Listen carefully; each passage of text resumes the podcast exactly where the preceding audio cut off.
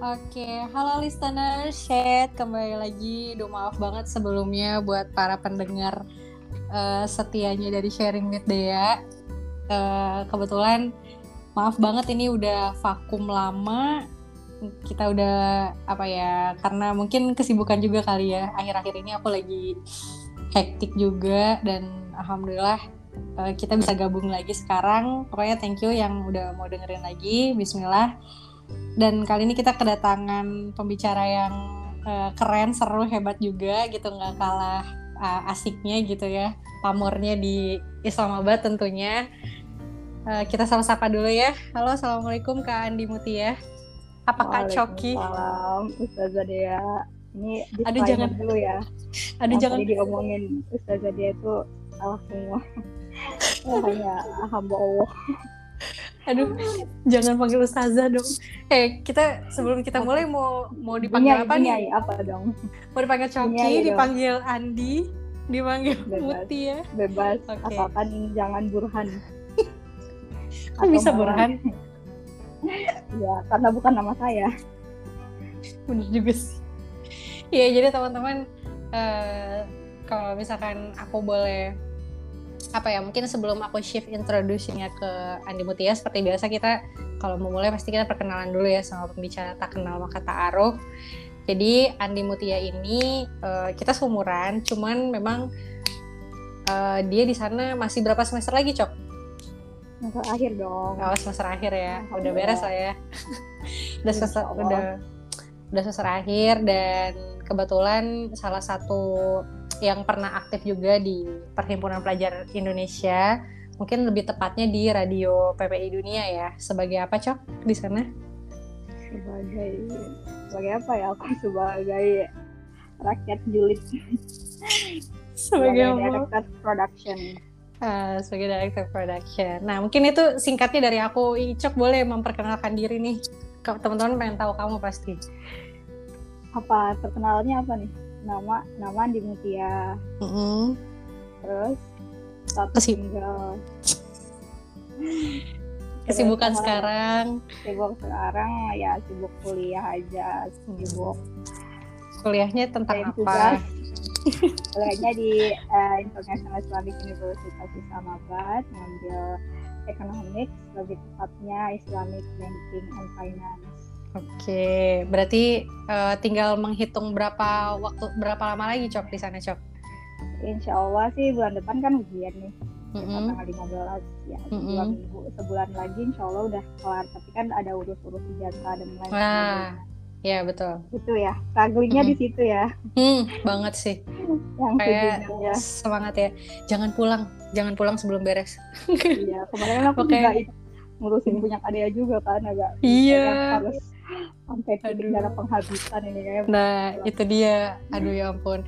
Mungkin nanti bisa lah. Aku juga bakal curcol sih. Jadi ya teman-teman kalau misalkan resiko sih ya, entah itu kuliah di dalam negeri atau di luar negeri pasti sebelum masuk dan sesudah masuk itu kita harus ngurus administrasi, pemul- permulaan dan penyelesaian dan itu tidak mudah tentunya apalagi kalau misalkan kita pengen langsung apa nggak pakai jeda dulu kita langsung mau lanjut S2 nah itu wah cukup effort deh gitu.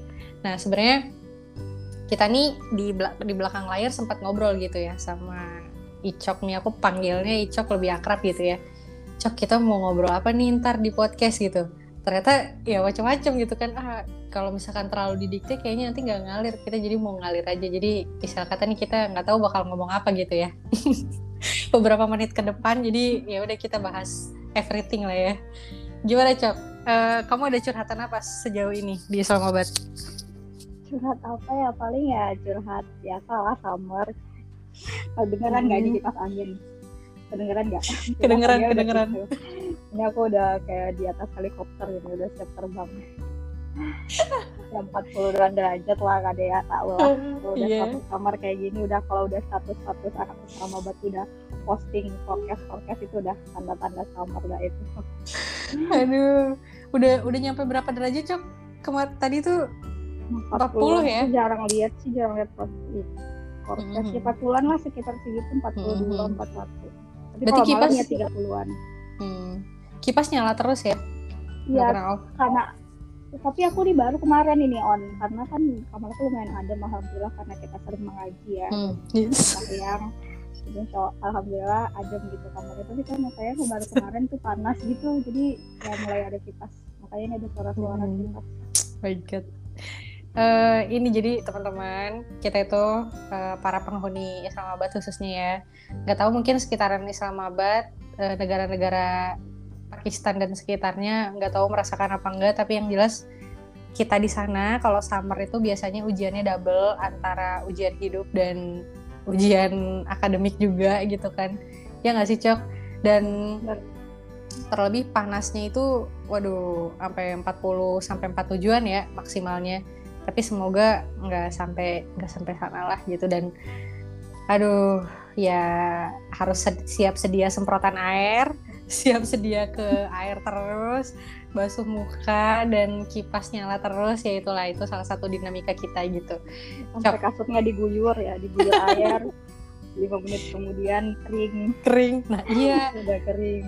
Jadi kalau sampai aku goler-goleran di lantai. Kau kau ngerasain cok sampai goler-goleran gitu? Ya tapi ya kok semenjak aku pindah ke lantai bawah sih nggak terlalu. Semenjak aku lagi Nah. mengaji ya.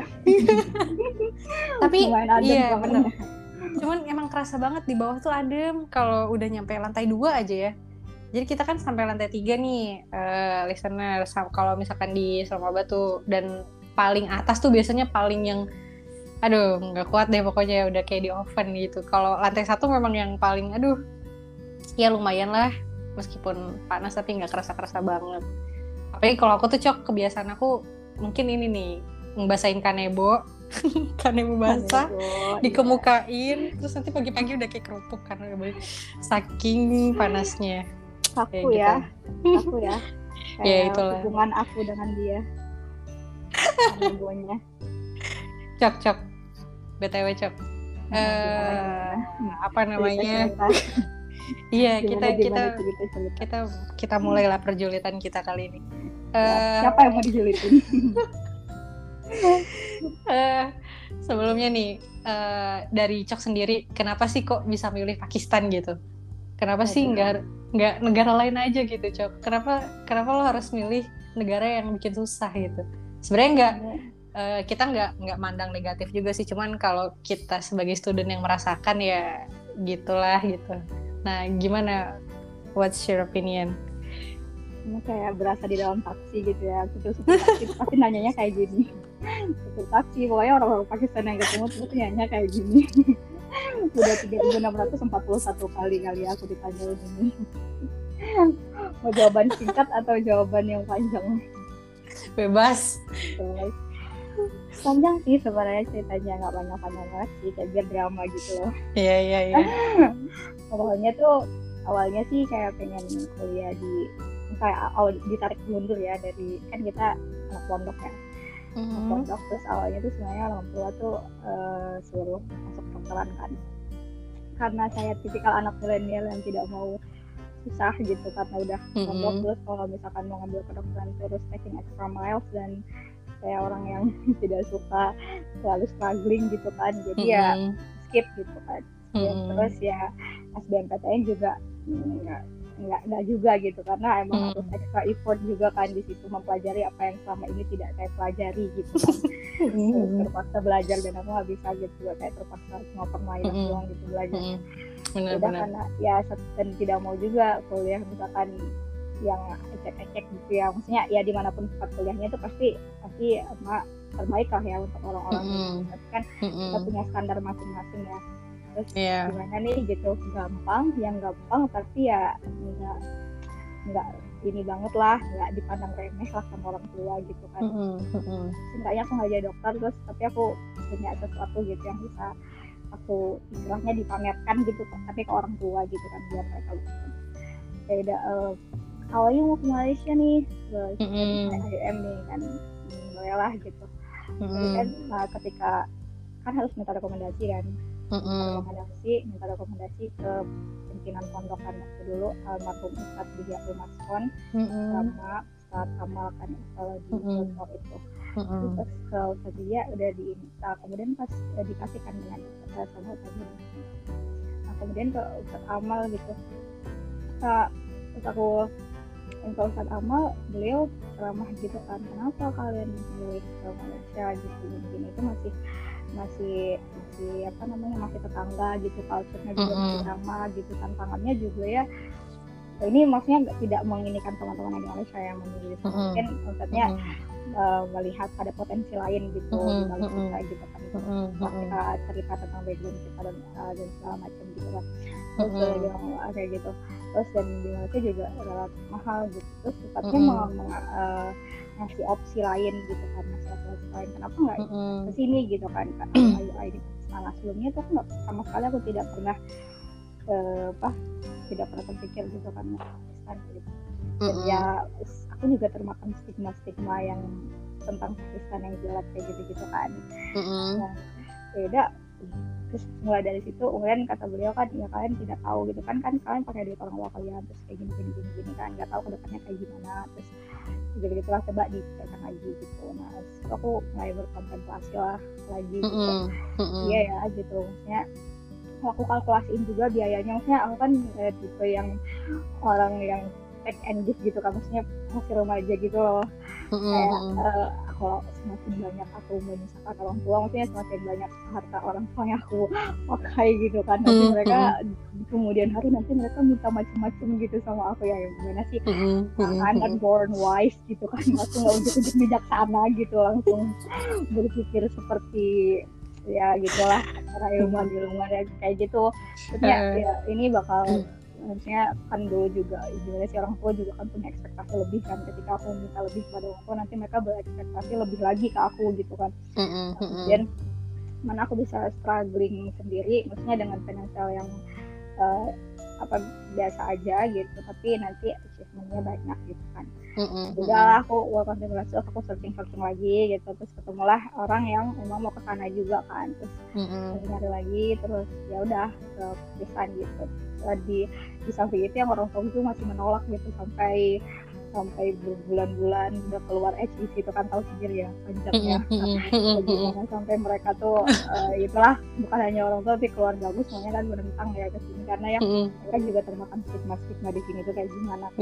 Mm-mm. Ya udah lah gitu aku berusaha meyakinkan mereka sampai nah itu tarik lagi aku udah sampai tahap akhir kalau nggak salah ke Malaysia itu tinggal kayak daftar ulang gitu dulu terus sampai orang tua aku minta narik narik balik ya udah biarin aja gitu kamu ke kan udah bayar juga ya pendaftaran kayak gitu gitu tuh ngapain sih Mm-mm. ke sana gitu gitu ya sampai sekarang Mm-mm. mas sampai detik ini sampai semester ini tuh masih dipertanyakan gitu loh sama orang tua aku juga di sini ya tapi setidaknya ya berusaha bertanggung jawab lah untuk pilihan aku sendiri gitu Mm. dan, dan di sisi lain juga aku melihat ya tantangannya juga kan beda kalau di Malaysia mungkin apalagi dekat KL ya terus kayak hedon hedon gitu kan Mm-mm. terus ya aku berpikirnya kayak gitu kayaknya aku butuh um, lingkungan yang ya bisa membuatku ya lebih baik lah gitu kan Oke. ya, yang kayak gitu gitu lah sederhana sederhana gitu loh jadi kayak gak hedon hedon banget jadi bisa nabung gitu ya ICL lah Iya ya. alasannya tapi jujur Iya, sih jujur sih Iya iya. Iya iya. Honest kok, honest banget lah. Tapi ini menarik sih. Eh, jadi teman-teman pasti adalah masa-masa kita tuh di mana kita tuh masih bimbang dalam mengambil keputusan gitu ya. Kita kayak masih, aduh ini uh, aku udah sure belum sih sama keputusan aku gitu. Aku udah sebenarnya aku udah yakin belum sih sama keputusan aku. Sebenarnya kalau yang namanya ngambil keputusan atau pilihan itu tuh nggak ada yang 100% yes or no gitu. Pasti kita ada eh, ada 50-50-nya atau mungkin ada yang berat di salah satu gitu. Itu pasti cuma eh, ketika yang jadi apa jadi experience adalah ketika keputusan itu kita ambil dan kita berani ngambil konsekuensinya dan kita bisa bertanggung jawab terhadap konsekuensi itu gitu loh dan mungkin itu yang kamu lakuin sekarang gitu loh Cok. Jadi Bener. ya itu lesson sih gitu. Mungkin teman-teman apalagi adik-adik gitu kan yang masih pada bimbang tuh wajar banget sih kalau misalkan emang aduh bingung mau harus ke mana entah itu pilihan luar negeri atau pilihan lainnya gitu ya. Ya it's okay gitu. Take your decision take your apa choice gitu. Tapi ya yang harus digarisbawahi adalah kamu harus berani apa mengambil konsekuensi atas keputusan yang kamu ambil. Kayak gitu sih. Terus uh, so Hmm. far so far eh, apa ya mungkin kita belajar eh, ini dulu kita bicara positifnya dulu kali ya cok ya what you learn what you learn from Pakistan ya apa yang yang mungkin I learn, Mm-mm. I learn to talk Urdu. Apa? Ya banyak sih sebenarnya kalau kita Iya. mau ngambil positifnya dan Mm. dan tiga tiga deh tiga yang tiga ya. mm, menurut Tiga. kamu wow gitu di sana Ya yang paling pertama ya pasti sabar ya. Hmm. Belajar sabar banget di sini tuh ya segala sesuatu maksudnya kita ditahan untuk tidak berpikiran negatif gitu. Jadi Mm-mm. kayak segala sesuatu yang jelek itu kita tuh di challenge buat mencari sisi positifnya gitu. Jadi Mm-mm. bersabar gitu. Itu sih challenge challenge terbesar tuh buat aku Mm-mm. setiap menghadapi sesuatu gitu kita di challenge buat ngambil perspektif yang lain gitu buat buat Mm-mm. nyari sisi positifnya nggak cuma negatifnya Mm-mm. doang gitu. Sama sabar. Yang Mm-mm. kedua eh, yang kedua tuh lingkungan sih. Mm-mm. Aku Eh, setuju. lingkungan. Mm-mm. Lingkungan di sini tuh mendukung banget gitu. Apalagi okte okte yang mau hijrah itu ya. Ukti, GH loh. Ukti. Oke guain, oke guain oh gitu ya. Gitu. Iya. Pakai kayak kok. Oh god. Karena sih orang biasanya pakai oh gitu ya, gitu. Ukti. Ya, bagi okte yang mau hijrah itu ya tetap. Maksudnya Mm-mm. ya tidak dipungkiri juga lingkungan itu kan eh, nge-shape kita ya gitu. Bener banget. ngerasa, banget di eh, pergaulan di Indonesia dan pergaulan di sini tuh kayak gimana gitu, gimana kita dijaga. Eh, ya itu salah satu sisi, sisi positif yang harus kita gali. Kalau Mm-mm. kalau nggak kita gali tuh bakal ngeluh gitu. Kalau misalnya nggak boleh keluar, nggak boleh ini, nggak boleh Mm-mm. itu gitu kan. Mm-mm. Kalau melihat sisi negatifnya tuh bakal fokus ke situ doang gitu. Nggak nggak boleh nggak bebas keluar hostel, terus Iya. taksi mahal, terus Mm-mm. kampusnya dipisah gitu tapi di di balik itu kan ada tuh ada positifnya gitu Mm-mm. itu apa terjaga gitu lah kita. Mm-mm, dan uh, lingkungannya juga alhamdulillah mendukung gitu kayak buat belajar juga. Maksudnya belajar belajar yang tekun ya. Tapi kalau menurutku kayak uh, critical thinking kayak gitu gitu sih hmm, masih kurang sih. Uh, maksud aku Mm-mm. di, belajar di sini tuh kayak belajar buat fokus gitu fokus belajar gitu. Mm-mm. itu kedua eh, kemudian ketiga Pakistan apa ya Apa? hemat sih menurut aku Nah, jadi iya, iya. hemat sih Mm-mm. bisa nabung eks- ekstra sih kalau di sini jadi kayak nahan-nahan gitu nggak terlalu banyak choice juga pilihan Iya benar. Terlebih, uh-uh. bisa. terlebih kamu tuh bukan orang yang suka belanja gitu kan? Eh, Kayak gue. jadi kadang aku di rumah di kamar ya tidur makan ya males keluar keluar kayak gitu gitu sih. Aduh. Sama yang paling ya ketemu orang-orang Pakistan tuh kayak unik aja gitu Mm-mm. kayak melihat Benar. Islam dari sisi lain gitu Betul betul. kayak kalau di. Indonesia kan kalau di Indonesia kan kayak cuma ya Syafi'i doang kan mazhab kita. Mm-mm. Mm-mm. itu salah satu yang aku syukuri sih maksudnya Mm-mm. sisi positif yang itu suatu ya kesyukuran lah bisa Yep. melihat Islam dari sisi lain gitu kayak kita kan di sini banyak eh, banyak kayak eh, semua mazhab kan ada ya tapi Iya. ada ada ada Syiahnya juga ada Brelwi apa segala macam itu dan itu menurut aku diversity itu adalah sesuatu hal yang harus disyukuri bisa Mm-mm. terpapar dengan banyak ideologi-ideologi mereka yang belum dulu di Indonesia itu kita, kita tahu gitu Yep. Setuju. Sepakat sih. Dan sekarang eh, oke lah eh, positif tuh mungkin itu sangat objektif dan ya teman-teman juga pasti eh, kurang lebih apa yang kita rasakan dari sisi positifnya sama gitu sama yang lain gitu. Meskipun pasti yang lain juga bakal punya sisi positif masing-masing gitu. Sekarang kita bicara hal yang menarik nih. Hal-hal yang mungkin eh, sebetulnya di setiap negara pasti ada sisi negatifnya gitu ya di di mana pun mau di, mau itu di Asia mau itu di Amerika mau itu di Timur Tengah mau itu di Indonesia pun pasti ada sisi negatifnya gitu kan. Yang dosen banyak kasih tugas tapi jarang masuk lah atau mungkin dari lingkungan yang kita takut ketarik-tarik lah dan lain-lain gitu. Nah kalau dari kamu sendiri Cok eh, apa sih sisi yang paling kamu nggak banget di Pakistan gitu. Ya entah mungkin ya. Entah itu administrasinya Nah, Entah ya, itu- udah disebutin. Iya. Entah itu gimana kamu eh, bermuamalah di sana entah itu antara intensitas pertemuan orang Indonesianya atau mungkin dan dan lain-lain. Pokoknya ceritain aja gitu kan biar kita fair-fairan gitu. Eh ini kayaknya ada 20 episode nih baru kelar. Kalau ngomongin negatif negatif. Nggak alasan yang paling aja ya yang paling aku apa ya I'm a positive person. Everything is positive. Bohong. Bohong banget. Uh, yang paling enggak sih ya tahu sendiri kan kada ya aku hmm. kalau teman-teman tahu anak ekonomi di apalagi spesialnya cewek ya enggak hmm, banget. Itu kan kita kan kampusnya kepisah cowok yeah. dengan cewek gitu. Dan karena uh, jumlah tuh minim di ngambil fakultas-fakultas umum dan uh, kebanyakan yang Pakistan karena kayak di kelas aku sendiri aku doang kan mm -hmm. yang lain Pakistan mm -hmm. yang mm -hmm. paling bikin aku frustasi sih yang membuat aku nangis setiap semester mm -hmm. pasti ada, nangis, ada nangisnya sekali mm -hmm. di jemuran mm -hmm. ya semua tersembunyi lah ada gitu. itu seorang ya, icok nangis. Terus terus terus. Aku juga manusia. Tapi diam diam. yes, yes ini nanti dikat ya dikat ya jadi yang bagian nangis nangis itu. Ya itu paling itu sih karena dosen merasa merasa di digolimi wes merasa digolimi gitu kan yeah. biasanya pakai bahasa Urdu itu kan. Mm -hmm. itu terkenal mm -hmm. banget uh, masalah anak foreigner di sekolah mm -hmm. mereka baca Urdu mm -hmm. yeah, betul. Ya bayangin aja matematika kayak gitu mm semua dijelasin pakai bahasa Urdu dan kita tidak mengerti gitu kan. Mm ya, tapi di sisi lain ada positifnya juga jadi aku bisa belajar gitu kan bahasa Inggris mm-hmm. sana gitu loh ada sisi lain sisi positifnya gitu. Loh tapi bener kok aku belajar bahasa Inggris dan kayak walaupun kesel-kesel gimana gitu itu semester satu sampai semester 8 itu sampai semester 8 pun udah akhir-akhir tuh udah gila-gilaan banget konsepnya sebenarnya pakai bahasa Urdu gitu satu doang yang pakai bahasa Inggris gitu. tapi ya hmm. di sisi lain itu uh, kayak kemarin kan aku juga sempat magang kan hmm. itu aku mikir gitu kayak aku terus-terusan ngeluh gitu loh dengan bahasa Urdu bahasa Urdu bahasa Urdu ini kenapa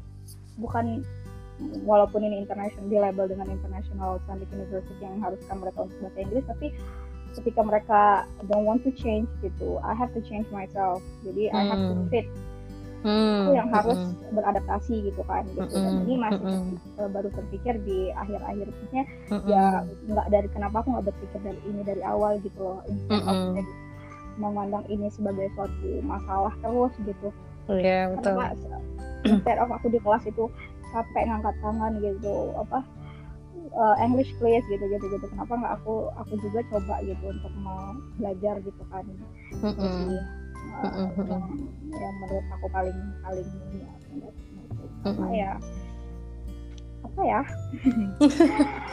uh, ya paling ya sistem perkuliahan ya yang kayak tadi ya kalian hmm. bilang administrasi yeah. masih manual gitu mm -hmm. ya kan mm -hmm. itu cerita ceritanya kita diajar buat sabar gitu kan iya iya iya iya benar-benar alasan aja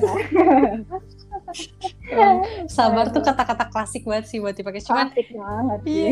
tapi, tapi bener sih. iya bener banget pasti alumni betapa banyak lah alumni yang tadinya temperamen tadinya ya bisa dibilang secara emosional stable tuh apa naik turun gitu kan. Cuman hmm. setelah di Pakistan mungkin karena sering ditempa dengan sabar itu jadi ya jadi calm down gitu loh. Alumni alumni ya kebanyakan ya. Majority nggak tahu sih kalau misalkan ada yang masih meledak-ledak gitu ya, ya tapi rata-rata chill gitu ya. Chill banget yeah. gitu. Uh, tapi rata-rata itu tuh kayak bener-bener bisa ini banget kan cok. Bisa ngeblend banget gitu di apa di kita gitu. Kayak kultur sabar tuh wah kayak udah gini jadi kan ya teman-teman juga harus tahu gitu bahwasanya kita tuh kuliah di luar tuh bukan hanya cuma buat foto-foto, bukan hanya cuma buat seneng-seneng doang main gitu kan, tapi main salju. nah, main salju tuh ya highlight tuh, kasih bold. Highlight tuh. highlight bold, italic, digedein. Under, uh, yeah. underline. Iya, yeah, captionnya, iya apa sih caps lock di bold. Iya, jadi apa ya?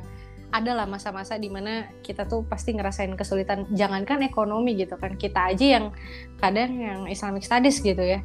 Entah itu hmm. Arabic entah itu Usuluddin tuh pasti aja ada gitu eh, fase-fase di mana kita ngerasa aduh sulit aduh beban gitu kan. Apalagi yang umum yang ada tantangan begitu gitu kan. Kenapa? Mungkin teman-teman bisa loh bukannya emang kalian harus bisa bahasa Urdu ya? Nah di sini tuh uh, bukan gitu juga tapi karena kita di sini International Islamic University ya kita seolah-olah di benak kita ya karena internasional ya berarti pakai bilingual yang internasional dong gitu. Cuman uh, tapi ketika Icok bilang ya I have to check myself aku jadi inget filosofi teras gitu bahwasanya uh, garis apa ya stabilonya dari filosofi teras highlightnya itu adalah instead of kita itu berpikir apa ya hal-hal yang di luar kendali kita kayak di kelas pakai bahasa Urdu gitu kan.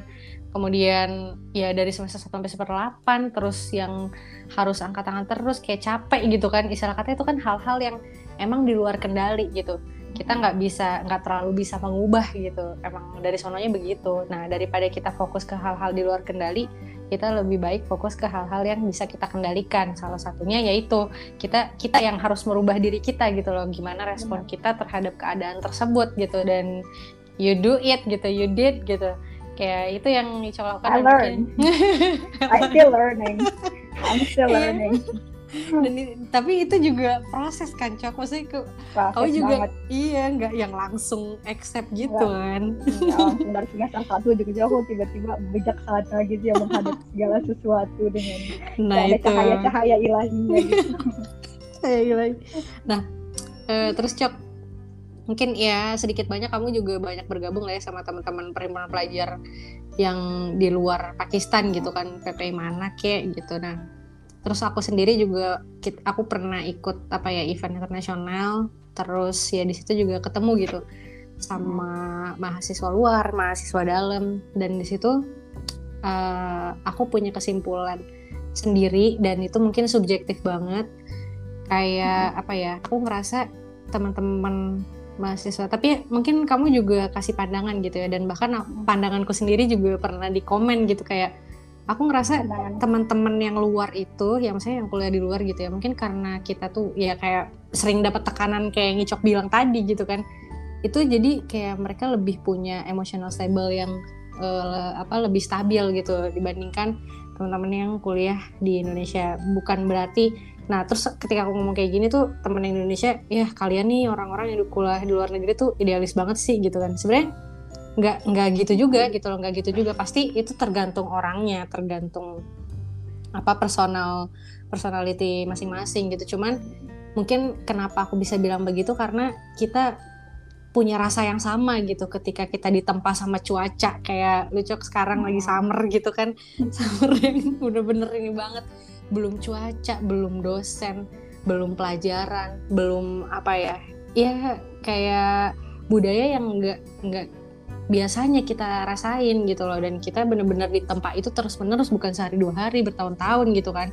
Nah mm -hmm. secara nggak langsung kayak gitu kan membentuk kita gitu loh membentuk kita wow. gimana kita bisa menyesuaikan. Akhirnya mungkin itu yang bisa membuat teman-teman lebih calm down. Meskipun nggak semua mm. nggak semua tapi uh, ya suatu kaum bisa dilihat dari mayoritasnya kan. Nah, aku yang aku lihat di situ sih. Nah kalau menurut kamu gimana cok? Kayak kayak berarti tuh itu hmm. kadea untung yang, yang dia lihat tuh kadea gitu ya bukan aku gitu yang komennya nanti berbalik 180 derajat. Iya sih betul aku juga kayak kompleks aja sih mungkin. Aku nggak tahu ya mungkin masalah di Indonesia mungkin juga lebih lebih kompleks karena di sini. Aku mengatakan aku aku kuliahnya di sini gitu. Jadi ya mungkin karena masalah kita lebih kompleks sih. Jadi kayak yeah, betul. belum hostelnya belum kampusnya yang tadi yang manual segala macam belum ke belum ke embasinya belum masalah visa belum masalah mbak apa nge-arrange apa namanya utilities terus barang-barang mm -hmm. bulanan kita mm-hmm. bagaimana cara buat kita buat cukup dan segala macam mm-hmm. ke bazar mm-hmm. transportasi yang susah kalau buat cewek ya dan segala macam itu ya itu dan juga ya kayak kita lebih uh, terpapar diversity yang lebih banyak sih menurut aku. Hmm, betul betul. Jadi kayak kalau orang-orang uh, jadi uh, kita nggak dihadapkan dengan satu orang yang punya pemikiran yang sama gitu loh dengan kita. Hmm. Jadi kayak hmm. coba aja deh kalau ngobrol sama orang Pakistan tuh kayak hmm. apalagi mereka kan kalau biasanya tuh kalau hmm. kalau misalkan mana jalan gitu uh, mm -hmm. aku jalan ke sini gitu lurus aja lurus bener iya benernya walaupun nggak tahu ya sotoy aja gitu kan mereka ngobrol sama mereka aja kalau ya mungkin nggak semuanya ya tapi kebanyakan kayak gitu. Oh, gitu sama pendapat dia gitu. Mungkin di Indonesia juga banyak orang lagi tapi lebih unik aja gitu orang-orang di sini ya. Yang pertama kali di kelas itu yang bilang kaget banget dia orang uh, man finish finish gitu ini lagi ngomong tapi di belakang man finish finish gitu. Ya Allah ini pelajar banget. Ya Mami lagi ngejelasin di depan dia duduk di atas meja gitu kayak gitu. Iya. kaget. Kaget tapi ujung-ujungnya aku juga yang ngingetin memnya mem time finish jadi jadi ketagihan ngingetin dosen. Time finish ya itu sih kalau misal kalau mau ya di balik itu tapi mungkin ya nggak uh, semuanya kali ya kita nggak bisa generalisasi semuanya tuh oh juga hmm. banyak anak-anak Indo juga yang apa problemnya juga lebih kompleks gitu mm-hmm. kayak ya benar, mungkin dia dia harus struggle sendiri apa kerja mm-hmm. sendiri mungkin part time job mm-hmm. praktikum apa segala macam lagi skripsi alhamdulillah kita nggak ya nggak alhamdulillah sih sebenarnya kita nggak ada itu kayak antara mm-hmm. bersyukur dan tidak gitu kan yeah, yeah, kayak hype-nya juga kurang gak cuma hype-nya juga sih kayak skripsi itu kan something big ya menurutku mm -hmm. kayak mm long research gitu dan yeah, yeah. juga kan buat kita kayak S2 beasiswa mm -hmm. itu berguna mm banget gitu mm -hmm. benar banget terus uh, apa namanya oke okay. Uh, eh, mungkin ada dua pertanyaan terakhir ya. Uh, nggak dua pertanyaan sih satu aja sih sebelum closing statement ya. Oh, takut iya, kayak uh, apa sih sebelum closing statement ya gitu. Apa sih tantangan tantangan yang bikin kamu down banget ketika kamu kuliah gitu cok? Tapi tantangan itu tuh malah bikin kamu jadi bertumbuh gitu. Ada nggak?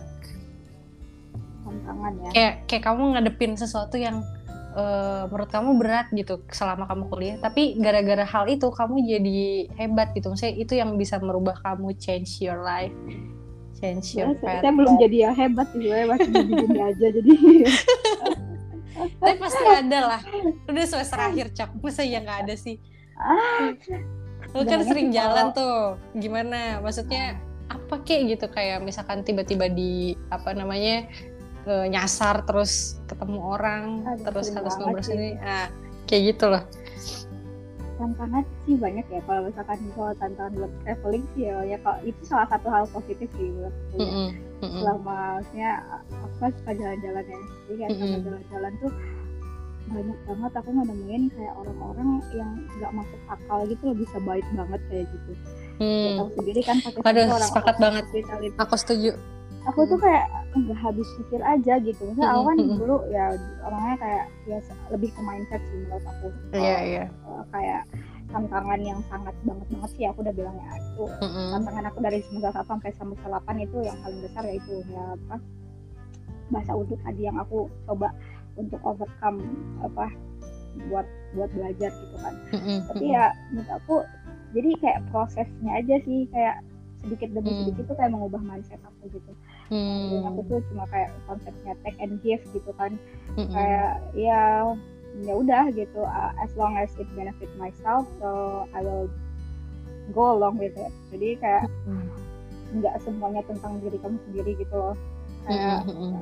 uh, ketika aku ketemu sama orang Pakistan gitu kan yang aku travel gitu mereka tuh baik banget gitu kayak bisa hmm. banget mereka tuh kayak masih kesan banget, sampai gitu aku ya? tuh kayak iya hmm. kayak aduh sampai ada orang yang aku nggak pernah ketemu terus dia ke Hyderabad itu kan waktu ke kosin dia ngejemput aku bapak-bapak nih ngejemput mm kan pakai shopping itu ngejemput aku baru ketemu pagi-pagi dia bolos kerja itu pagi jam enam kalau nggak salah. Aku baru nyampe naik di situ dan dia mau nganterin aku ke Ranikot Fort ya. Kalau itu jaraknya tuh kalau nggak salah lima jam naik naik mobil ya kalau nggak hmm. salah ya hmm. hmm. dan itu dia antar pakai mobil dia gitu ke sana. Hmm. dan itu jauh dari rumah dia. Sampai hmm. malam terus dia nginep di sana dia bolos kerja terus dia aku sampai si ini orang apa malaikat sih? Gitu 24 jam waktunya terbuang loh dengan orang ya. Dia dia belum kenal sama sekali gitu. Bisa jadi aku ngerampok dia. Nah, bisa jadi aku tuh ngebunuh dia gitu kan. Iya iya. sama sekali ya Allah ya itu sih prosesnya aja sih menurut aku nggak uh, kalau mm -hmm. titik terendah sih aku nggak tahu aku ngelempeng-lempeng aja gitu Mhm. jadi kayak ya standar gitu-gitu aja gitu nggak sampai yang kayak orang orang-orang tuh yang sampai musibahnya tuh banget banget gitu ya alhamdulillah ya mungkin Hmm. musibah mungkin cobaan aku tuh ya kayak gini gitu kan Mhm. lempeng-lempeng aja gitu kan ya alhamdulillah segala sesuatu yang nggak nggak ada lah sampai bener-bener kayak down banget ya gitu Hmm. nggak pernah sih tapi ya Mhm.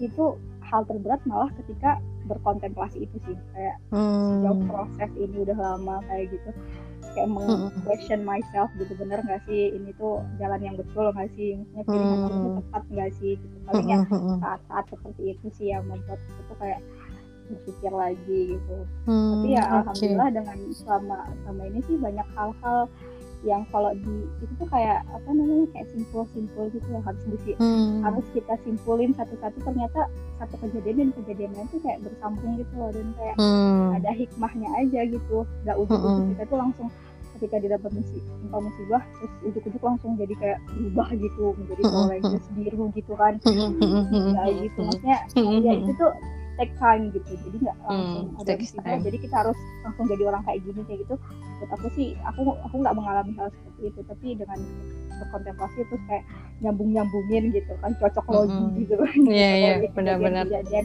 dari aku pertama kali dari pertama kali aku pindah pindah ke sini sampai terakhir tuh it- apa ada sebuah pattern gitu loh. Illuminati gitu Jadi ya ada sebuah pattern yang itu ya berpengaruh gitu.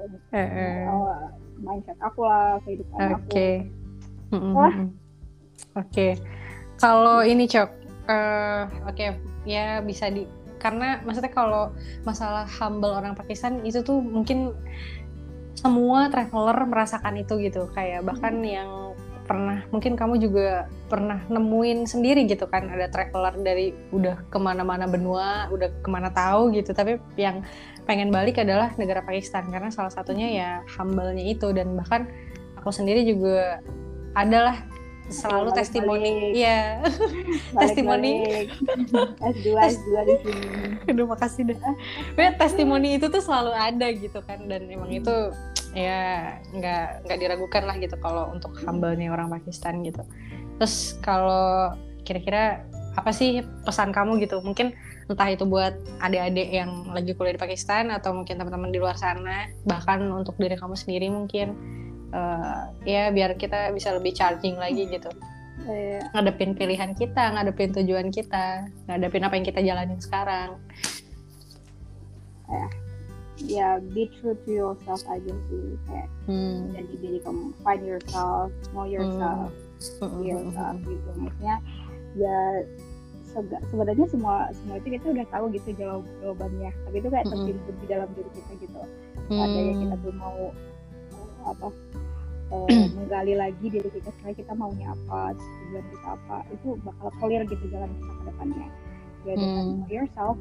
Hmm, hmm, hmm, find yourself know yourself and be yourself That's all. hmm. Because kita nggak bisa bilang motivasi ini apa hal ini tuh bermotiv aku tuh termotivasi banget dengan hal ini gitu belum tentu Mm-mm. orang lain tuh termotivasi dengan hal itu gitu jadi Hmm, hmm, hmm, Ya. hmm, find yourself hmm, hmm, hmm. Bener sih. Apa ya?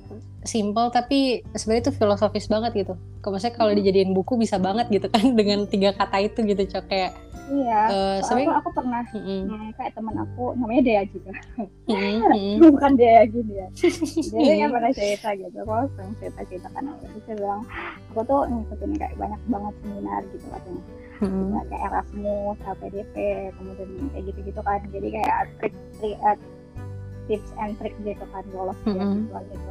Jadi kisi-kisi apa yang ditanya gitu kan.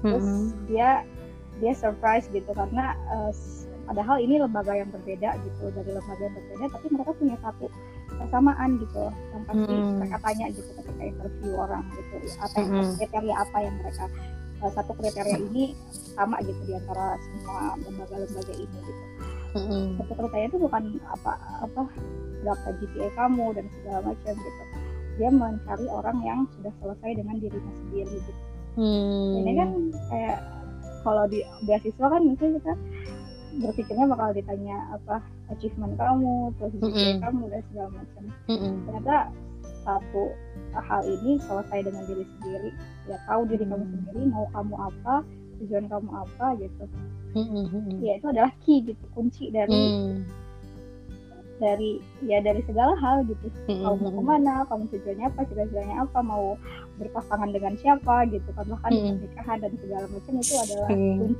kunci Mm. gitu kan Mm. tahu diri kita sendiri gitu hmm, hmm. itu sih ya Iya bener banget sih knowing ourselves ya. Karena itu eh, bahkan aku juga pernah bikin podcast gitu kan kayak tolak ukur siap nikah. Ya salah satu Wih. key-nya juga ya udah kenali dirimu gitu kan. Itu Iya, bener-bener gitu. iya kayak siap atau enggaknya kita ngerti atau enggaknya dan terlebih kalau misalkan emang dia bener-bener bakal sadar nih kenali dirimu maka kamu akan mengenali Tuhanmu gitu kan. Kayak kalau misalkan kita bener-bener tahu banget nih tujuan kita gitu. Ya apa ya maksudnya oh kalau misalkan kita udah benar-benar tahu kita nih kayak gimana ya pasti kita bakal nyadar gitu kita tuh bakal kembali ke mana kita asalnya dari mana gitu kan. Dan panduan kita tuh apa gitu. Itu dulu lah gitu itu yang Iya. dasar gitu. Itu yang Nggak dasar salah makanya orang-orang Iya. kalau julid tuh bilang lu tahu diri dong. Lu Ah, tahu diri dong. Gitu. Bener juga lu tahu diri dong. Iya lu ngaca dong gitu kan ada Bener benernya juga gitu kan ya. Kalau kita tahu diri ya nggak bakal kita melakukan hal-hal yang suka Bener. yang gitu Bener. yang negatif negatif Iya. gitu. bener bener. Ya setuju banget sih. Aku juga kayak ya Allah. Itu segalanya sih kalau misalkan emang kayak hambatan-hambatan dan lain-lain kalau emang kita udah selesai dengan diri kita sendiri itu kita bakal apa ya bisa lebih lebih enjoy lah ngadepin hidup gitu dan kita kan. tahu solusinya. Nah betul. Nah itu juga sih jadi eh, maksudnya kenapa dunia ini tuh kadang nggak adem? Karena banyak orang yang pengennya tuh dikomenin gitu. Maksudnya jarang orang yang jadi solutor tapi orang banyak yang jadi komentator gitu. Karena komen tuh gampang. Tapi yang Nggak, netizen. ngasih solusi tuh dikit. Makanya begitulah hiruk pikuk kayak dunia media. Anyway eh, kira-kira kamu ada yang mau disampaikan lagi nggak sama teman-teman nih sebelum kita closing udah sih itu aja. Bukan Ya, siapa-siapa.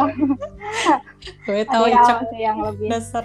Bisa Enggak, ada enggak, yang, enggak. yang lebih berhak untuk no.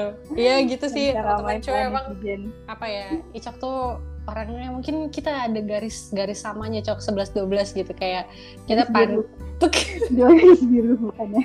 Lu golongan darah B bukan sih Cok? Golongan darah B bukan? Z ada Z. Iya, ya iya kan B orang santai banget.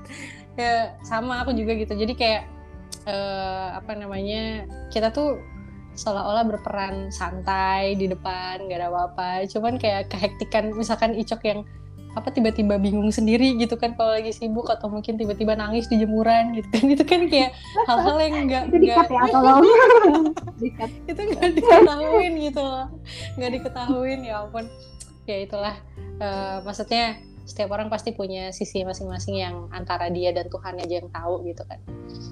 Ya ya overall thank you very much Icok udah bisa bergabung di sini. Terima kasih sudah menginspirasi teman-teman. Pokoknya teman-teman kalau mau kenal lebih lanjut di follow aja Andi Mutiaz. Jangan kenal nanti nyesel. Selalu nyaman. Astagfirullah. ya udah sehat-sehat ya Cok. Semoga lancar juga di sana ya Amin, sehat-sehat. Semoga- walaupun sibuk loh walaupun sibuk jangan lupa makan jangan lupa Oh, mandi. ya makasih loh nasehatnya Sama-sama. makasih banget. Oke. banyak nasehatin aku sendiri. Apalagi summer loh. Ya, ya. awas aja. Jarang mandi. Bah parah. Ya udah silakan lanjutkan aktivitasnya. Makasih banyak-banyak. Terima kasih juga teman-teman yang udah denger sampai akhir. Jasa khairan assalamualaikum warahmatullahi wabarakatuh Waalaikumsalam warahmatullahi wabarakatuh. Bye.